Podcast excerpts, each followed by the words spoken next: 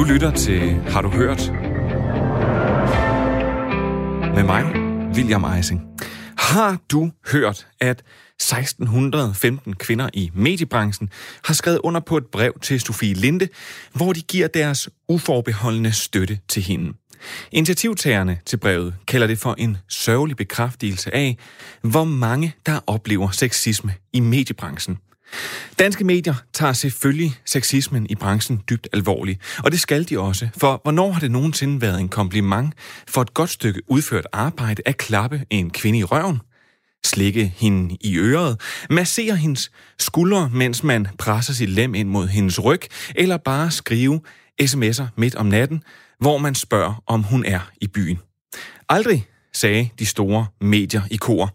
Og kort efter var der så krisemøde på TV2, efter Berlingske i en artikel havde omtalt beskyldninger om en stærk sexistisk arbejdskultur på netop TV2. Og mens du sov, ja, så skrev information om 10 tidligere praktikanter på DR-nyhederne, der nu sender et brev til ledelsen om en række krænkende oplevelser, som de enten selv er blevet udsat for eller har bevidnet. Derudover, ja, så er det igen kommet til debat, hvorvidt man kan være udenrigs- udenrigsminister, når man engang bollede en pige, der lige var fyldt 15, og man selv var 34, og i en, ja, lad os kalde det en slags position af magt. Eller han var i hvert fald æresgæst til et DSU-arrangement, altså Socialdemokratiets Ungdom, og hun var fuld, og 15 fik jeg nævnt, hun var 15 år gammel. Det hele det måtte glattes ud med pigernes forældre, der var meget vrede, og så fik vi ellers svaret på, hvad dommen for en politiker er, øh, når man laver den slags skidt. En tur i EU-parlamentet. Og det er ikke den eneste socialkammerat, der er i fedtefadet. Josefine Fock, Alternativets forperson, mener i hvert fald ikke, at Frank Jensen er værdig som overborgmester på grund af en sexikane-sag fra 2011, hvor han ifølge Ekstrabladet skulle have slikket en kvinde i øret. Og hvis man skulle være i tvivl derude, om den her slags sker, så vil jeg da rigtig gerne byde ind til debatten. For da jeg var praktikant, så oplevede jeg engang en mandlig journalist sige til en kvindelig kollega, der lige var vendt hjem fra en solferie med en ny kulør, om farven den gik hele vejen ned at man skal prøve at finde en social boble at være i. Øh, så, så man finder måske øh, en håndfuld eller, eller, eller 10 personer, man så ser og der snakker jeg i virkeligheden om et langt sejt træk gennem hele, hele efteråret. Coronaens klamme hånd vil ikke give slip på os. Kåre Mølbak fra Statens Serum Institut opfordrede os alle sammen til at finde en lille gruppe af mennesker, som man begrænser sin kontakt til i efteråret. Og sundhedsministeren advarede på det kraftigste om en ny coronabølge, hvis ikke vi skruer ned for social kontakt i efteråret. Nå, så det er altså ikke coronavenligt at gå i byen og danse tæt med et par hundrede andre teenager, som i stedet for at komme spritten på hænderne, hælder den indenbords. Det er blandt andet derfor, at kampen mellem FCK og Brøndby ikke spilles foran 12.500 tilskuere på søndag, men derimod for 500 mennesker fordelt ud over de knap 40.000 sæder i parken. Og ja, vi skal da selvfølgelig gøre alt, hvad vi kan for at holde coronasmitten nede. I Aarhus kan man eksempelvis ikke tage en bus, et tog, eller bare for den tages skyld gå igennem stationen uden et mundbold. mundbind.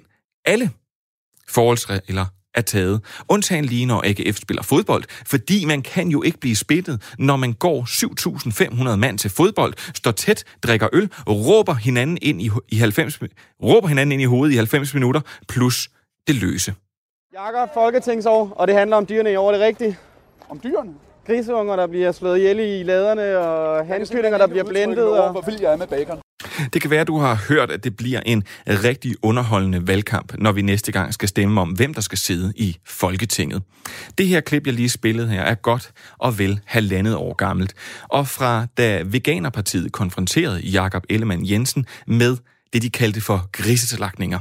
Hvortil øh, Ellemann, ja, der dengang havde humor, overskud og en mening om tingene, svarede, at han ikke kunne beskrive, hvor vild han var med bacon. Og nu er Veganerpartiet officielt opstillingsparat til næste folketingsvalg. Social- og indrigsministeren har godkendt partiets vælgererklæringer. Det fejrede formanden for Veganerpartiet, Michael Monberg, så ved at trække sig med stort vemod, skrev han på Facebook, hvor han også kunne oplyse, at det vil være Lisel Vad Olsen, der har bloggen Taler for Dyr, som nu skal stå i spidsen for partiet. Samtidig oplyste Veganerpartiet, at de rent faktisk ikke ønskede at udtale sig til pressen før den 28. september. Så indtil da, ja, så når man, må man nøjes med bloggen Taler for Dyr, der i øvrigt er nomineret til årets veganske blog 2020 af Danmarks Veganske Forening. Og med alt det, ja, så velkommen til, har du hørt, programmet, der tager fat i ugens mest læste, lyttede, klikkede, delte, debatterede og likede historier. Du lytter til Har du hørt? Stedet på Radio 4, hvor vi vender og drejer nogle af ugens mest debatterede, delte eller likede historier. Du kan altid diskutere med på 1424. Skriv R4 et mellemrum, og så din besked, eller ring til 72 30 44 44.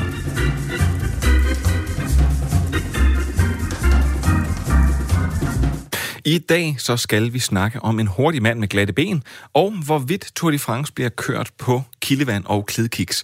Så skal vi også høre, hvad en kommende præst diskuterer med sin kone, og hvorfor vi aldrig bliver trætte af ulven og June. Men først så skal vi til en debat, der er spundet helt ud af kontrol. For i de seneste uger har et ord fyldt i den politiske debat, og særligt på de sociale medier, nemlig omskæring. Det optræder også i en lidt mere forsimplet, og lad os kalde det en kulørt udgave, øh, nemlig som beskæring af børnetissemænd. Det store spørgsmål er, skal det forbydes at omskære drenge under 18 år? 86 procent af danskerne svarede i en megafonundersøgelse ja.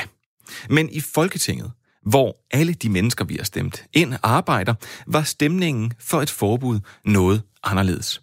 SF, Enhedslisten, Nyborgerlige, Alternativet og Liberal Alliance var alle for et forbud. Resten, ja, de kunne ikke lige helt finde ud af, hvad de mente. Lise Lotte Blikst fra Dansk Folkeparti sagde det sådan her. Vi er imod omskæring, men for at være imod omskæring til at lave forbud, så, ja, så ligger der mange overvejelser. Men så kom Mette F. heldigvis alle tvivlerne til undsætning, da hun for præcis en uge siden sagde sådan her, da hun blev spurgt, hvorfor hun havde besluttet at være imod et forbud. Det har jeg, fordi vi i Danmark gav et løfte øh, til jøderne i årene efter 2. verdenskrig om, at vi øh, ville beskytte dem i al fremtid. Og øh, jeg retter en meget, meget stærk appel til os alle sammen. Jeg anerkender, at det her er en svær diskussion. Øh, og jeg tror, at de fleste danskere det ved vi, øh, har det sådan, at man egentlig er imod omskæring, og det er jeg sådan set også selv. Men det kan ikke nytte noget, at vi ser det her som en enkelt sag, og det kan ikke nytte noget, at vi ikke ser det som en del af en historisk sammenhæng. Jøderne har været forfulgt i Europa igennem mange hundrede år. Det kulminerede i det mørkeste kapitel i Europas historie med holocaust. Og derfor har vi givet et løfte om at passe på jøderne og passe på de danske jøder, og det løfte har jeg tænkt mig at stå ved, og derfor er et forbud ikke den rette vej at gå. Og da DR lagde det her klip på Facebook, fik det over 3.500 kommentarer. Socialdemokraterne, de havde nu bekendt kulør. Og det gjorde nu, at øh, Venstres formand, Jakob Ellemann Jensen, med Mettes mening i baghånden, vidste, hvor han skulle stå på spørgsmålet omkring omskæring, nemlig imod. Men i den her debat, hvor det hele er løbet lidt af sporet med en hissig retorik, må man spørge sig selv, hvordan startede det hele egentlig? Jo, nu skal du høre. Styrelsen for Patientsikkerhed nedsatte en arbejdsgruppe, en arbejdsgruppe, der skulle opdatere en vejledning for ikke-medicinsk omskæring af drengebørn. Det, der også kaldes for en rituel omskæring. Arbejdsgruppen bestod blandt andet af lægefaglige personer fra forskellige områder, men grundet uenighed, der, der besluttede formanden for Dansk Selskab for Anestesi anestesiologi og intensiv medicin den 20. august at trække sig. Og derefter, ja, så faldt arbejdsgruppen langsomt fra hinanden. De andre lægefaglige personer øh, trak sig også. Og altså, det var en mand, der fik hele korthuset til at vælte. Og det er netop dig, Joachim Hoffmann Petersen, formand for Dansk øh, Selskab for Anestesiologi og Intensiv Medicin. Velkommen til. Øh, oh, fra, sådan der. Øh, Øh, tak for det. Vi var nu to anestesilæger øh, i, i arbejdsgruppen, som, som trækker samtidig, og vi havde jo et bestyrelsesmandat bag os til at gøre det. Så det var ikke kun mig. Nej. Ja, men det, det, så det var, I var men, altså to. Prøv... Vi var to, men, men jo, det er mig, der har stået på mål for, for beslutningen. Joachim, jeg vil bare sige uh, velkommen til, og tak fordi du vil være med. Prøv, jeg har masser af spørgsmål til dig, men ja. før vi når til det, så vil jeg lige sige til dem, der lytter med derude, at jeg har et spørgsmål, som jeg gerne vil have et svar på. Synes du, at Folketinget burde forbyde omskæring af drengebørn? Send en sms til 1424, skriv R4, et mellemrum, og så din besked. Og nu til dig, Joachim. Øh, lad os lige tage det fra start. Hvorfor var ja. det, du trak dig?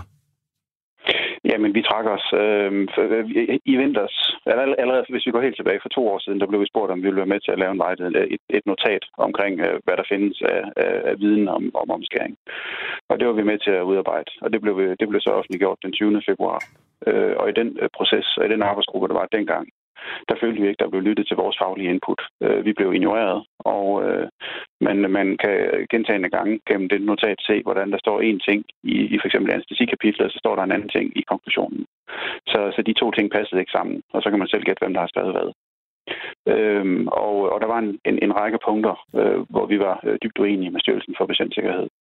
Og, øh, og, og, og den, øh, vi, altså vi fik ikke, øh, selvom vi havde aftalt så fik vi ikke notatet til gennemsyn, før det blev offentliggjort. Og, og der var en masse andre ting, som, som gjorde, at vi, at vi simpelthen ikke var med til det her mere. Og så, øh, og så meldte vi klart ud og sagde, at det, det, det, det må foregå uden os. Vi vil ikke være med til det. Vi vil ikke tage, vi vil ikke tage det faglige ansvar for, at der er drenge, der kommer, altså, små drenge, der kommer til skade. Øh, jeg, jeg må lige spørge dig, fordi øh, til det her, så øh, der har jo været en kæmpe debat nu. Øh, er, ja. er, er, er du tilfreds egentlig med det udfaldet på den seneste måde, måneds debat? I trak jo, fordi, som du siger, det var nogle forhold, I ikke kunne arbejde under. Ja, men altså helt, helt egoistisk set, så, øh, så altså det, der er foregået de sidste to år, det er jo, der har været et borgerforslag, som er blevet skubbet rundt i forskellige syltekrukker, øh, og man har gjort, hvad man kunne for at, at pege en mørkelygte hen på det. Øh, man kan sige, efter, efter statsministerens udmelding, der er mørkelygten slukket. Der er der rene øh, linjer i, i debatten. Øh, det her, det handler ikke om sundhed, det handler ikke om barnets tag. Øh, det her, det handler ikke om alle mulige besønderlige, øh, pseudovidenskabelige, øh, gavnlige effekter af, af omskæring. Øh, det her notat, øh, der blev lavet af Styrelsen for Patientsikkerhed, der står der en hel masse vås om, øh, om forskellige gavnlige effekter. For eksempel, at det reducerer risikoen for, øh, for øh, kraftig penis. Øh, og det er noget pjat, fordi det er først noget, der opstår hos gamle mænd, og hvis, de, hvis man er bange for det, så kan man blive omskåret, når man bliver 18. Øh, det er rigelig tid. Der står også, det beskytter mod øh, HPV-virus, øh, og det er jo også noget vås, for det bliver de små drenge vaccineret imod nu. Og der står, at det beskytter mod urinvejsinfektioner. Øh, og det er sådan, jamen, urinvejsinfektioner, det ser man næsten kun hos små piger. De har et kort urinrør, der, ud, øh, der udmunder mellem en masse folder. Øh, drengenes urinrør, det udmunder ligesom på spidsen af, af, af penis, øh, og derfor er det meget, meget sjældent, at, drenge under et år de får en urinvejsinfektion. Øh, så det giver ingen mening at omskære drengen for at undgå, at de får urinvejsinfektioner. Altså det er, øh, det, helt... det, det er ting, man skriver for, altså efter, altså ja, man sige, hvad du mener, at, at, man, at man billigere at kunne gøre det her? Jamen præcis.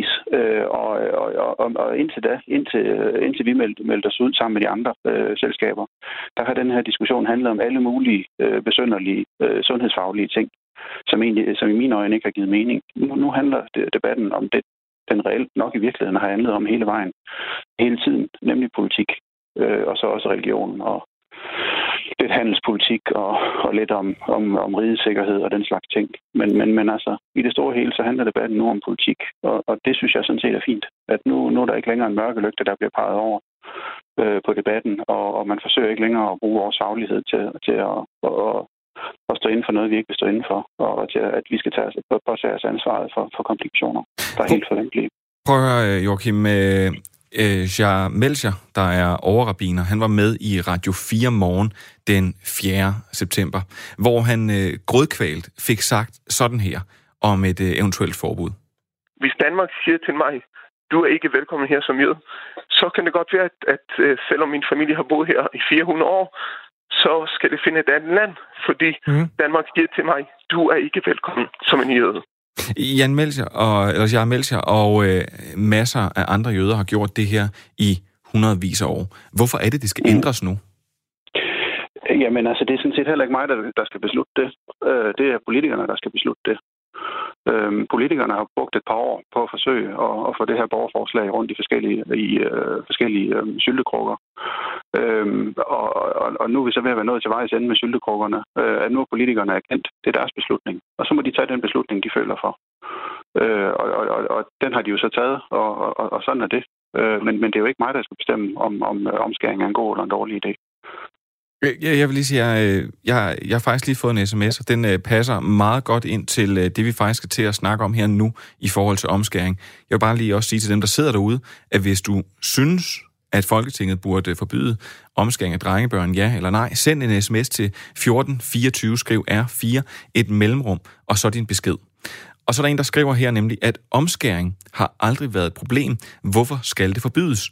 Der kører meget hets imod muslimer og jøder. Øh, øh, ja, der kører meget hets øh, imod muslimer og jøder, har aldrig været skylden i, at der, øh, at der ikke vil være et forbud. Det viser sig, hvor meget magt jøderne har, siger ham her, Ali Sari for øh, Ishøj. Prøv at høre. Det er nemlig det, for jeg tror egentlig ikke, der er særlig mange, der ved, hvordan foregår sådan en omskæring. Og jeg tror faktisk heller ikke helt selv, jeg er 100% med, for der er jo lidt forskel. Øhm, kan, kan du forklare mig, hvordan foregår sådan en rituel omskæring her i dag? Altså, jeg kan starte med at fortælle, hvordan vi udfører almindelig peniskirurgi i Danmark i 2020. Ja. Øh, det kunne for eksempel være til en, til en øh, forhusforsnævring, hvor, hvor de kirurgiske indgreb minder gevaldigt meget om en omskæring, og nogle gange bare en omskæring. Øh, når vi foretager det på, på børn under 18 år, øh, så, og især hvis det er børn under 2 år, så er der nogle meget strenge øh, krav, vi skal leve op til på hospitalerne. Hvis børnene er under 2 år, så skal det være en børneanestesilæge, der bedøver barnet, eller en eller anestesilæge med særlig børnekompetence. Øh, barnet vil altid blive fuldbedøvet, Øhm, og, øh, og så kan man eventuelt øh, give nogle indsprøjtninger med noget lokal bedøvelse til at tage noget af smerten bagefter. Ja. Øh, og så er der en kirurg til stede, som opererer, og det foregår på en operationsstue. Øh, og det vil sige, at der, der er højkompetente personer til stede, som er klar til at gribe ind, hvis der kommer komplikationer. Det kunne fx være blødning, eller det kunne være komplikationer til bedøvelsen. Okay. Og... Øhm, sådan foregår det, når det er penis kirurgi. Når det er en rituel omskæring, så det eneste krav, der sådan set er, det er, at der skal være en læge til stede øh, til at tage ansvaret. Lægen behøver ikke føre kniven. Øh, lægen behøver ikke at have nogen kirurgisk viden eller erfaring. Øh, øh lægen behøver ikke at kunne overtage kniven, hvis det begynder at bløde for meget. Øh, lægen skal heller ikke have nogen viden om de komplikationer, der kan opstå til lokalbedøvelsen. Øh, og, og barnet er jo i sagens natur, i og med at der ikke er en anestesilæge, så er barnet selvfølgelig ikke fuldt bedøvet. Øh, så det foregår i forskellige slags øh, lokalbedøvelser. Øh, det kan være øh, nogle børn de får noget sukkervand, øh, som jo absolut ikke har nogen som helst bedøvende effekt, og så øh, det gør, at de måske er en lille smule mere stille, øh, hvis, de, hvis de er meget små. Og så får de noget øh, lokalbedøvende creme øh, smurt på penis, øh, eller så får de en indsprøjtning med lokalbedøvelse. Problemet med det her øh, creme, tryllecreme eller emla, som man kan smøre på, det er, at det ikke er godkendt til børn under to år. Det skal ikke, der står på indlægssedlen, at man ikke må bruge det til, til omskæringer, fordi det er, øh, det er ikke tilstrækkeligt effektivt. Ja, jeg skal lige prøve at høre, at, altså, for jeg vil egentlig høre, er der, er der forskel på, hvornår man omskærer et barn? Altså om man, for eksempel, der er noget med, at øh, jøderne, de gør det øh, efter øh, otte dage, og muslimerne er sådan lidt mere laissez-faire med, hvornår det bliver gjort. Altså sådan, hvis man går ud efter sådan et ritual. Så, altså hvis det er en rituel omskæring, så så vidt jeg er orienteret, så vil jøderne gerne have, at det foregår på 8. dagen. Og, og muslimerne er sådan lidt mere fleksible med, hvornår det foregår. Øh, det er lidt fra, fra land til land øh, og fra kultur til kultur, hvor, hvor gamle børnene er. Og, og er der øhm, forskel på, om man gør det tidligt, eller om man gør det efter en to-tre år? Ja, der er desværre en ret øh, markant forskel, nemlig at når, når børnene er helt små, så er forhuden klistret fast til glans altså til penishovedet. Øh, og det vil sige, at man skal først have løsnet øh, øh, forhuden fra glans. Øh, og, og, den, øh, og den proces, den gør i sagens natur, øh, det er et meget, meget stort smertestimulus. Øh, det gør ondt. Og derefter så skal man så have fjernet forhuden. Øh, ifølge den rapport fra Styrelsen for Patientsikkerhed, så, så bliver forhuden, den løsner sig helt naturligt hos drengene, når de er mellem 3 og 5 år. Øh, nogle ældre artikler, de taler øh, om, at det måske nok nærmere hen omkring de 10 år. Men, men for nogen, der begynder den at løsne sig omkring 3 års alder. Så det vil sige, at, at, at, at, at, hvad, at, hvis, at når, man er, altså når man er yngre, det, er det farligere, eller det er mere smertefuldt? Eller? Det er markant mere smertefuldt. Øh, og det er, altså såret, såret efter operationen, det fylder jo hele hovedet på penis, øh, når det er foregået øh, inden treårsalderen. Øh, og der, der, det siger sig selv, at det gør selvfølgelig ondt. Og, og man kan sige, at i den aldersklasse, der har de jo også en blæ på, som, som med, med det indhold, som der nu er i en blæ. Og det er jo ikke, normalt vil vi jo ikke anbefale at få, afføring på et operationsår. Okay. Øhm, så, så, så det siger sig selv, at, det er en, det, at der, der er nogle, nogle smertefulde dage efter, efter sådan et indgreb. Så, så jeg vil bare lige sige, at altså nu... Øh, at det, det, det, det, du lige siger til mig, det er, at det her det er ikke sundhedsmæssigt forsvarligt. Det mener vi ikke, det er. Ja, vi mener ikke, det er forsvarligt øh, og, og foregår, at det foregår på den her måde. Øh, nogle gange, øh, hvis man gør det på privatklinikker, så bruger man øh, lokalbedøvende indsprøjtninger. Øh, og der har vi set nogle rigtig alvorlige komplikationer til, til de lokale bedøvende indsprøjtninger. Øh, hvis man får det ind i svulmelamerne eller får det ind i blodbanen, så, øh, så kan, kan barnet faktisk udvikle hjertestop. Det skete en enkelt gang i Danmark. Og, øh, og, og der er også andre komplikationer. For eksempel kan barnet få kramper. Øh, og, og der bør være kompetent personale til stede, der kan håndtere de her komplikationer, hvis man bruger sådan nogle, øh, sådan nogle behandlinger. De eneste, der er kompetente til det, jamen det er børneanestesilæger. Joachim, øh, for så vidt. Ja, ja jeg, jeg bruger Joachim Hoffmann Petersen, formand for øh, Dansk Selskab for Anestesiologi og Intensiv Medicin. Prøv jeg vil sige, der er øh, en kvinde, der hedder Inger, der skriver herind, og hun siger øh, tak. Det er, øh, det er dejligt, at du simpelthen, hun kalder dig en af de i øjeblikket mest ærlige og dygtige og savlige øh, læger i Danmark. Og det er godt, at du kan, og jeg synes også, det er godt, at du kan kaste noget lys over den her sag. Jeg vil sige tak, fordi du vil være med og gøre os meget klogere på det, som det egentlig reelt handler herom i omskæringen af drengebørn. Netop øh, det, det sundhedsmæssige forsvarlige i det. Det var slet. Det her er Radio 4, og du lytter til Har du hørt? Programmet, der dykker ned i ugens mest klikket, liket og delte historier. Ja, og hvis du vil høre øh, mere om omskæring, så kan du faktisk høre programmet Tro på det med Isam B. på søndag kl. 12.10. I programmet, der snakker af han med overrabiner Charmelsa, som man kunne høre et klip med her tidligere. Og nu skal vi så faktisk til noget helt, helt andet. For hvis der er noget, som mange danskere kan lide, så er det mænd med glatte ben i stramsiddende lykra, der øh, kører virkelig hurtigt på cykel. Eller det kan vi i hvert fald, når det er, at TV2 øh, viser dem. Vi kan bestemt ikke lide dem, når de er på de danske landeveje, og vi kører dem bag dem i en bil. Men det er så en helt anden snak. Kim Plesner, du er øh, du har tidligere arbejdet på øh, Team CC, og ellers så følger du øh, cykelsporten tæt som cykelekspert og ejer af Ville, af Ville Europa. Det er korrekt. Og I laver for øvrigt faktisk en af Danmarks øh, mest hørte cykelpodcast, en fremragende en af slagsen, hvis øh, du spørger mig. Tak for det. Prøv at høre, øh, jeg vil lige starte med at spille et øh, lille klip for dig, som ja. er gået virkelig, virkelig godt på sociale medier i den her uge. Og når jeg siger virkelig godt, så mener jeg virkelig, virkelig, virkelig godt. Kom Søren, kom så Søren. Ja. Kommer ind ja. kantstenen. Det er angrebet fra Søren Krav. Kom så, Søren. Det er et godt tidspunkt. Det er det godt. er et rigtig godt tidspunkt. Hullet er slået. Det er slået, det der. Lidt over 3 km til mål. Søren Krav Andersen i angreb. De fanger ham ikke. Kom nu, Søren. Skal det her blive Danmarks etappesejr nummer 20 i Tour de France? Det skal det. Søren Krav Andersens første. Den ser ud til at være hjemme, kære Danmark. Ej, hvor er det fantastisk. De er ikke i syne.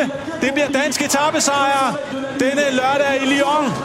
En fuldstændig fantastisk udgang på en helt vidunderlig lørdag. 150 meter. Ja, som øh, lyden den dør ned her, så kan vi øh, genopleve øh, Søren Krav, der øh, bankede ind over målstregen i Lyon.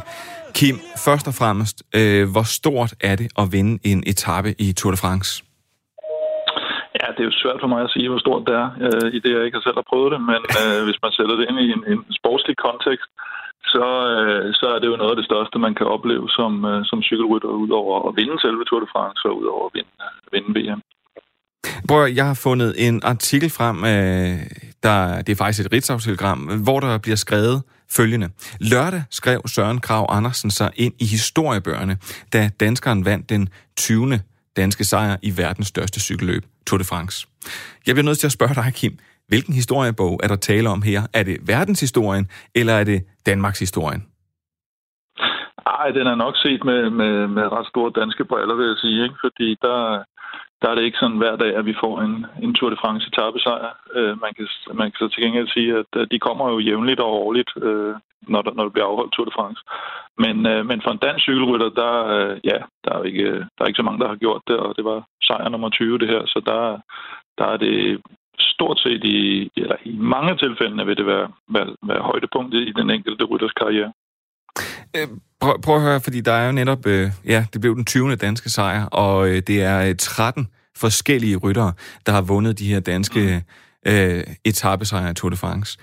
Men når jeg kigger ned over listen, som blandt andet tæller personer som Michael Rasmussen, Rolf Sørensen, Bjarne Ries og Bo Hamburger og Jesper Skiby, så kan jeg ikke undgå at tænke på, at øh, det må umiddelbart kun være en lille del af dem her, der har vundet deres etabesejr på udelukkende kildevand og bananer.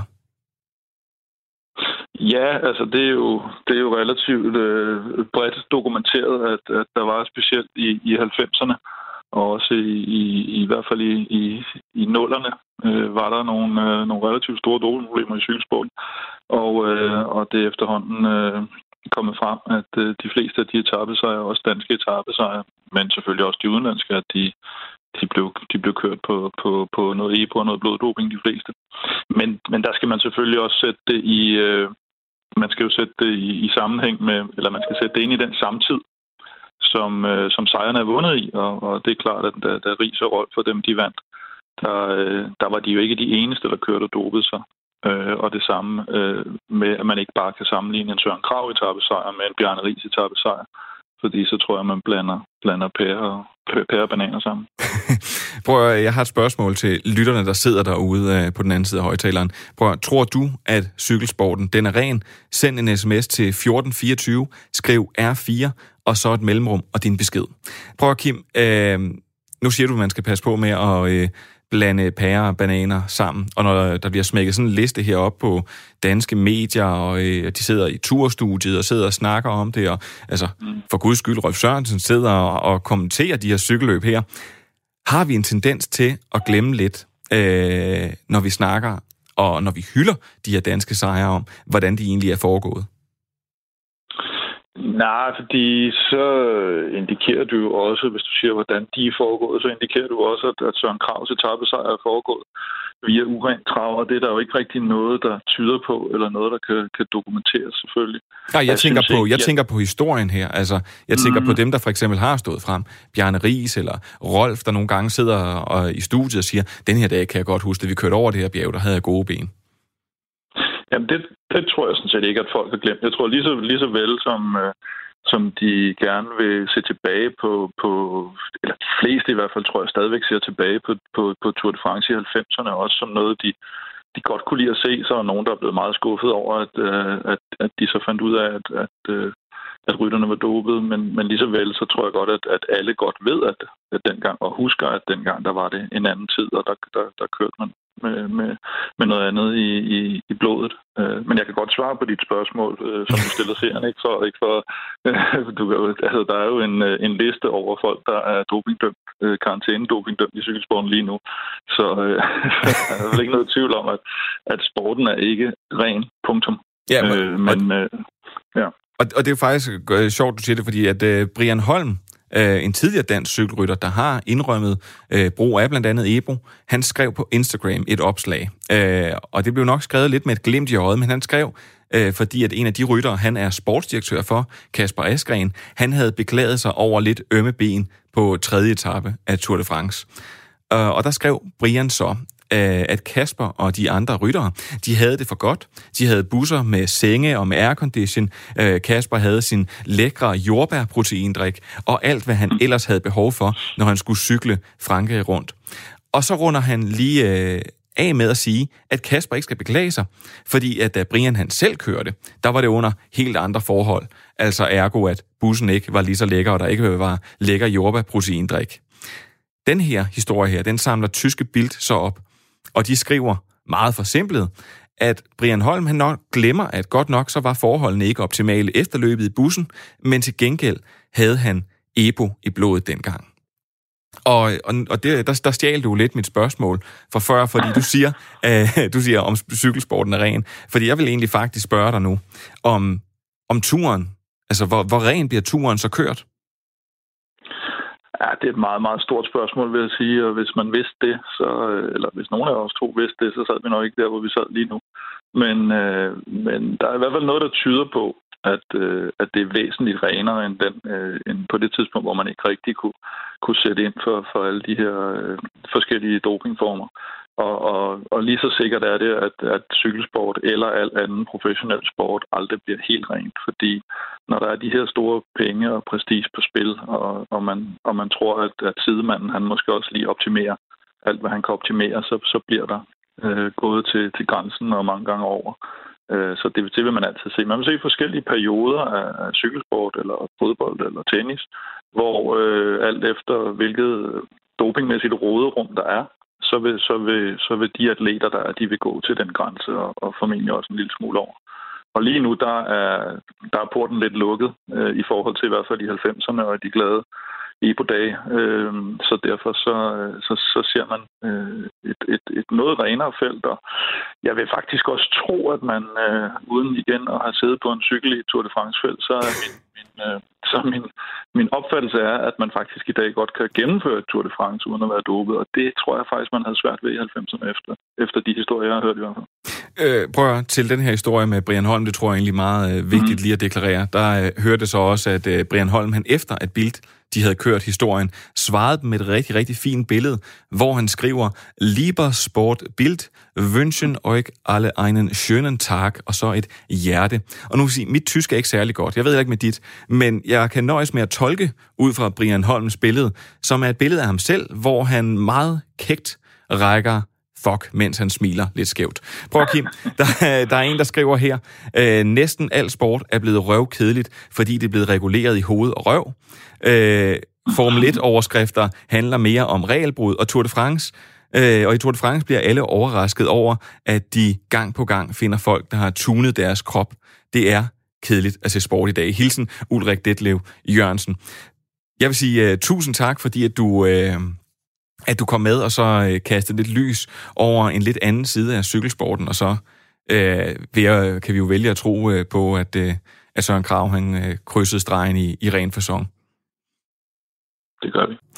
Kim Plester, cykelekspert og ejer af Velropa, mange tak, fordi jeg måtte forstyrre dig i din frokostpause. Det her er Radio 4, og du lytter til Har du hørt? Programmet, der dykker ned i ugens mest klikkede, liket og delte historie.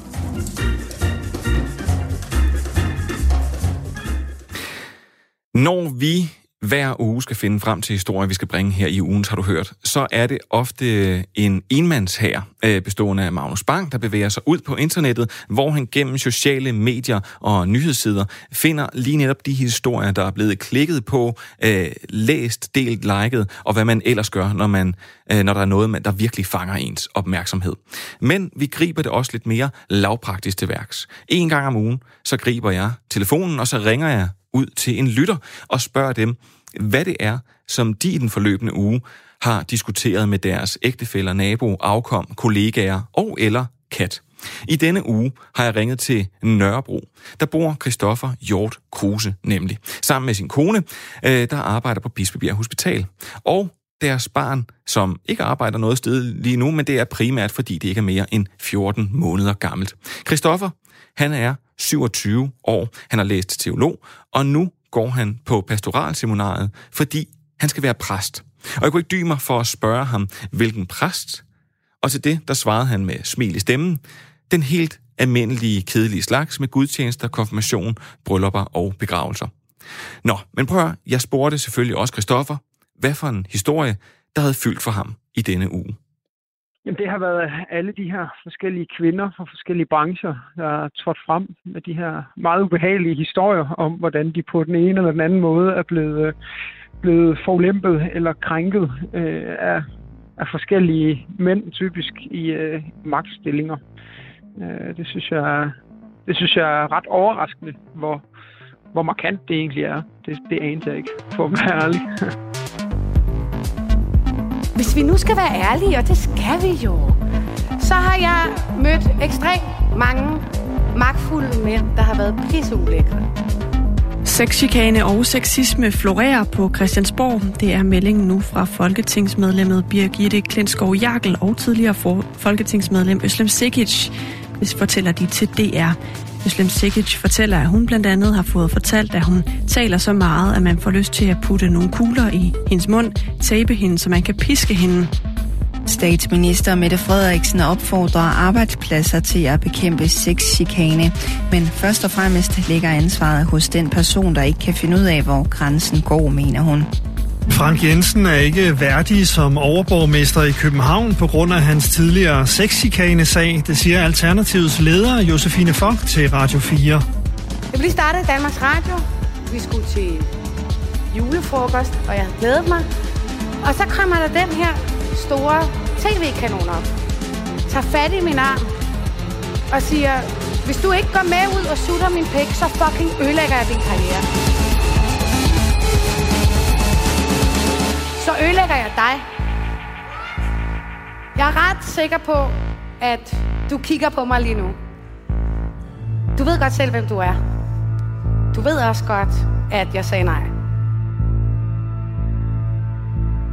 Jamen, jeg, jeg tror egentlig, jeg synes, der, er- der er mange interessante planer i det. Der er jo både noget ligestillingskamp, hvor jeg egentlig troede, vi var længere i Danmark, hvor jeg ikke troede, at sådan nogle, sådan nogle problemer stadig var så store. Men så er der også noget omkring det her med mennesker, der får givet magt, eller tilkæmper sig magt, eller hvad ved jeg, øh, som, jo, som jo tydeligvis ikke, ikke er i stand til at begå sig med den magt, de har fået. Øh, som jeg egentlig, jeg, jeg tænker, det peger på noget generelt menneskeligt. At det med, hvis man har, man har tilkæmpet sig en, en høj position, så føler man måske nogle gange, at de ofre og, og al den arbejdstid, man har lagt i det, berettiger en til nogen, hvad skal man sige, til at opføre sig på, på, på grundlæggende upassende måder. Øh, noget af det, jeg synes er, er interessant fra, fra kirkehistorien, nu er jeg jo teolog, det er, at man i mange munke, munkevæsener, der, øh, der valgte man faktisk lederen ved tilfældig lodtrækning, fordi at man havde en, for,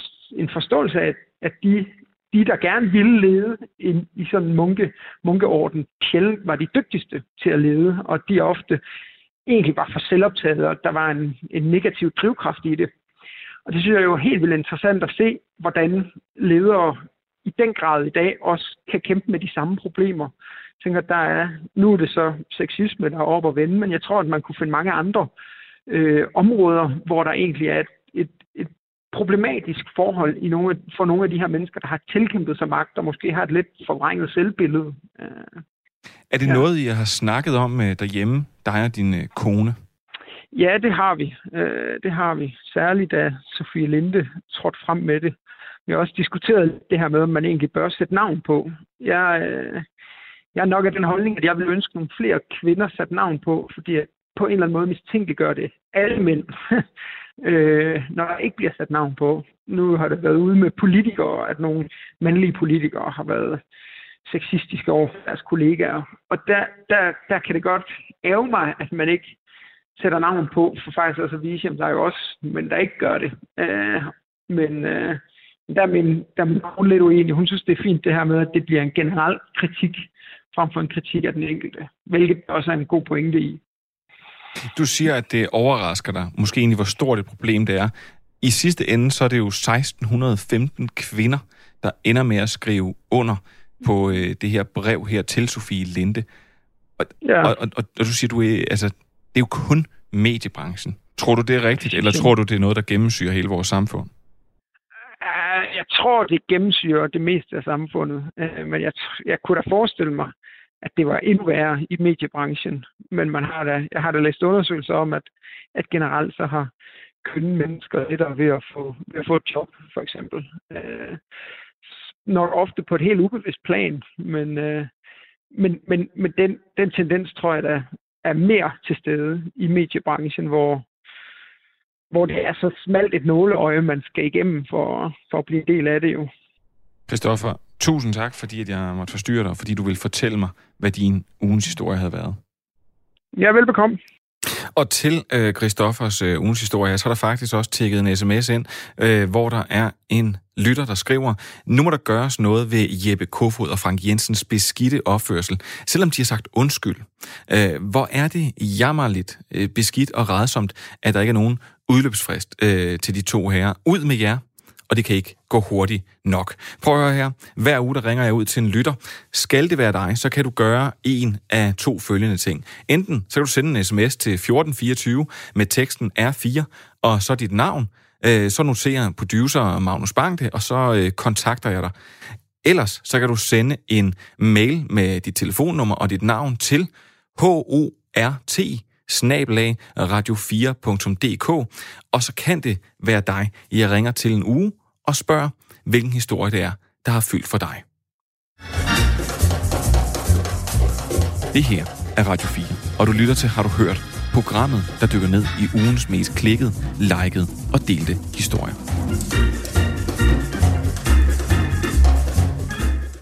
Vi slutter øh, i dag af i den kulørte verden. For denne uges kioskbasker kommer nemlig fra Billedbadet, der har overskriften Sådan fejrede Peter og June øh, deres 53 års bryllupsdag. På Facebook kvitterer brugerne med over 5.000 likes, og det er langt mere end sådan et opslag normalt får fra Billedbadet på deres Facebook-side. Og hvis du nu sidder derude og er nysgerrig på, hvordan Peter og June fejrede deres 53 års bryllupsdag, ja, så kan der lige spare dig for et klik ved at fortælle dig, at de havde taget turen til Bredstrup øh, for at komme til premieren på revyen Pejse Show. Men her på Har du hørt, tænkte vi øh, straks på redaktionen, hvorfor er danskerne så glade for Peter Belli? Og derfor øh, er du nu med, Markus Winter John. Ja, hej. Hej. Du har været producer og sangskriver for Peter Belli, og så har du skrevet Kapelmesterens dagbog om den sidste turné med Peter Belli. Så jeg tænker, du er den helt rette at stille spørgsmålet til. Hvorfor tror du, at danskerne er så glade for Peter og June? Jamen altså, udover at de ligesom har været et fast holdepunkt på en eller anden måde i, i mange af vores liv, og på, det synes, øh, det, det føles som om de altid har været der, så, så har Peter jo også været mange ting. Altså han har været øh, i, i dansk top, han har været i en pigtråds bad boy, han har været i rock and roll, han har været i tv-banko og alle mulige ting. Men først og fremmest har han altid været Peter Belli. Og det synes jeg, han har ligesom kunne være i, i alle de forskellige sammenhænge, han har været i. Så, så på den måde, så, så er han jo ret unik og har den her stærke, troværdige personlighed, som, som skinner igennem i alting. Og det, det tror jeg, folk kan relatere til. Folk ved, hvor de ligesom har ham. Altså nu, øh, jeg har nogle gange opfattet øh, øh Peter, øh, Peter Belli og sådan også June, lidt ligesom, øh, hvad hedder det, Johnny Cash og hans kone, June. Øh, prøv du har arbejdet sammen med ham i flere år, indtil han stoppede karrieren i 2017. Hvordan var det? Altså, hvordan er han at arbejde sammen med? Jamen altså, Johnny Cash og June er sådan set øh, en god sammenligning, synes jeg, fordi Peter og, June er, er bestemt også en form for showbiz outlaws, kunne man sige. Øhm, jeg, har, jeg har arbejdet med, med mange forskellige i musikbranchen, både i sådan den uh, credible sådan rock-afdeling og pop og alle mulige ting, men jeg har aldrig mødt nogen, der var så uh, kompromilløse som Peter. Og, og Peter og June har ligesom insisteret på at gøre tingene på deres måde og leve på deres fasong. Øhm, selvom at det bestemt ikke er, hvad skal man sige, normen. Øhm, at for eksempel da vi turnerede, så, så i stedet for at, at bo på hoteller, så ville de altid sove i deres autocamper, som de havde med. Og øhm, så hele den der side, af, af, som, som June har med fra omrejsende Tivoli og Sigøjner og tradition, den, den fagner de også. Så, så de er helt klart øh, øh, nogle, nogle outlaws, synes jeg. Jamen, prøv, prøv lige at sige lidt mere om det. Altså, hvad er... Øh, altså, ligesom at, øh, at June, skulle til at sige, var øh, hende, der gjorde Johnny Cash øh, stoffri. Hvad, hvad, øh, hvad, hvad var Junes, øh, Peters June altså, hvad var hendes indflydelse så på, øh, på ham? Jamen, øh, der er sikkert også nogle ligheder i virkeligheden. Man kan jo i hvert fald se, at mange af Peters samtidige fra, da han kom frem i 60'erne og og, og helt tilbage der, de her folk, der har levet den der rock and roll livsstil, har, er også ligesom faldet fra øhm, i, i, i løbet af, af årene. Øhm, og Peter og June er der stadig. Og man kan sige, den måde, jeg har oplevet dem på, øhm, da jeg kom ind i Peters karriere for, hvad er det, sådan 10 år siden nu, der, øhm, der var det jo den sådan fuldkommen symbiose. Jeg, tror, jeg tror aldrig, jeg har været ude at spille øh, en koncert øh, med Peter, uden at June også var der, eller til et vigtigt møde om, om noget med en plade, eller sådan noget, uden at June var der. Altså, de er virkelig en, øh, et team, de to. Du, du, du har brugt et ord nu flere gange, som du bliver nødt til at fortælle mig. Det er rock and roll liv, fordi øh, i, i dag så er det jo sådan noget, hvis du er en stor stjerne, så skal du ud på en øh, diskotekstur, og så skal du spille på nogle øh, diskoteker, og, og så er det egentlig det. Hvad er et rock and roll liv, som Peter han har levet? Jamen, altså, man kan sige, det gode, det som rock and roll livet øh, indebærer for mig at se, er også lidt paradoxalt, fordi det er netop, at man ikke kan øh, definere det sådan helt klart, fordi at det er noget med at udleve øh, en drøm på helt sine egne præmisser. Øh, og det har de jo virkelig gjort. Øh, men man kan sige, det, det er også noget med at øh, selvfølgelig øh, at spille noget rock and roll og, og, og turnere på landevejen og en forholdsvis måske rådløs tilfælde eller rådløs liv. Øhm, og måske er det også derfor, at de har insisteret på den der autocamper som deres hjem, fordi at de hele tiden var rundt omkring, og jeg, jeg kan da godt se, at hoteller bliver da sådan lynhurtigt lidt triste, øhm, hvis man tjekker ind og ud af dem. Øhm, så, så det er jo ja, en kombi, og man sige, i, i Peters tilfælde har det her, den her kombination, øh, der har udgjort øh, hans livsstil, været ulig noget andet, jeg har set. Det har jo, der har jo både været selvfølgelig rock and roll, men også cirkus og cigøjner og øhm, sådan den mere sådan paljetbeklædte showbiz fra danstoppen og Ja, det, det, det, det er noget, der i hvert fald kræver en meget stærk personlighed at, at, at, at føre en rød tråd igennem, og det synes jeg virkelig, han har. Prøv at, Markus, vi øh, bevæger os jo ind i de øh, døende minutter her af programmet, men jeg fik jo nævnt, at du både er producer og sangskriver. Og jeg ved, I har skrevet en del sange øh, sammen dig øh, og Peter Belli. Blandt andet Papa kan lide rock and roll. Um, og jeg hørte, der er en lidt uh, særlig historie bag den. Ja, det var efter det første album, så mig og min makker Mads Lykkegaard, som jeg skrev mange af de her sange med, vi skulle ligesom følge op. Og vi havde jo lært en masse om Peter og turneret med ham og, og fundet ud af, at han også nogle gange ud, øh, taler om sig selv i tredje person. At Peter Belli ditten, eller... Øh, af forståelige årsager, synes jeg. Øh, men han, og internt i familien blev han kaldt papa af både øh, børn og børnebørn. Og så sidder vi og, og ved selvfølgelig de her ting, og så siger jeg til Mads, hvad, hvad skal vi skrive? Øh, og så siger han, jamen altså, papa kan jo kun lide rock and roll. og så tænkte jeg, det var lidt i sjov, men øh, samtidig så var det jo, så fik vi jo ligesom serveret øh, sangtitlen der, og i den grad et statement, som øh, vi mente Peter kunne stå indenfor. Så det, det blev simpelthen til den sang. blev, må spørge, blev han glad for den? Blev papa glad for den? papa, han blev, han blev glad for den, fordi at, øh, han kan jo kun lide rock and roll. Prøv at høre, øh, Markus øh, Winter John. Øh, tusind, tusind tak, fordi du vil, øh, vil være med her og fortælle os om øh, Ulven Peter og øh, June. Og jeg synes, at øh, mens jeg sender dig øh, ud af røret, og før jeg skal sige farvel, så øh, får vi lige en lille snas af sangen. Det er godt.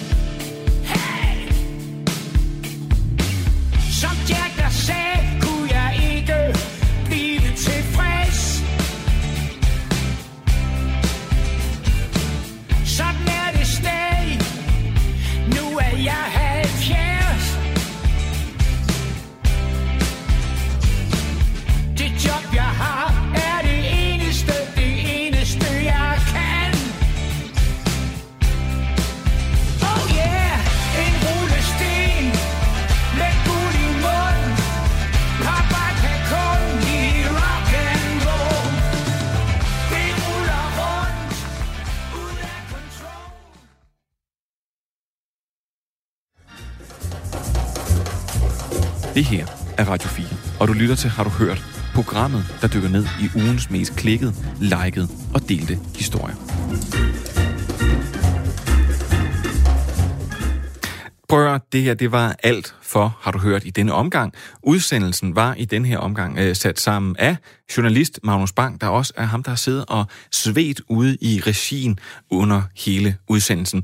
Alt er selvfølgelig sket under det kølige overblik fra redaktør Camilla Høj Eggers. Mit navn, det er William Eising. Og hvis du savner, har du hørt, ja, så kan du altid skrive øh, til os på en mail. Øh, den hedder hort, H-O-R-T, snablag radio4.dk med tips, eller hvis du vil deltage med en historie. Og ellers, ja, så kan du finde øh, os som podcast. Det gør du på Radio 4's app og hjemmeside og alle de andre podcasttjenester. Og ellers, ja, ved du hvad, så må I bare have en velsignet torsdag.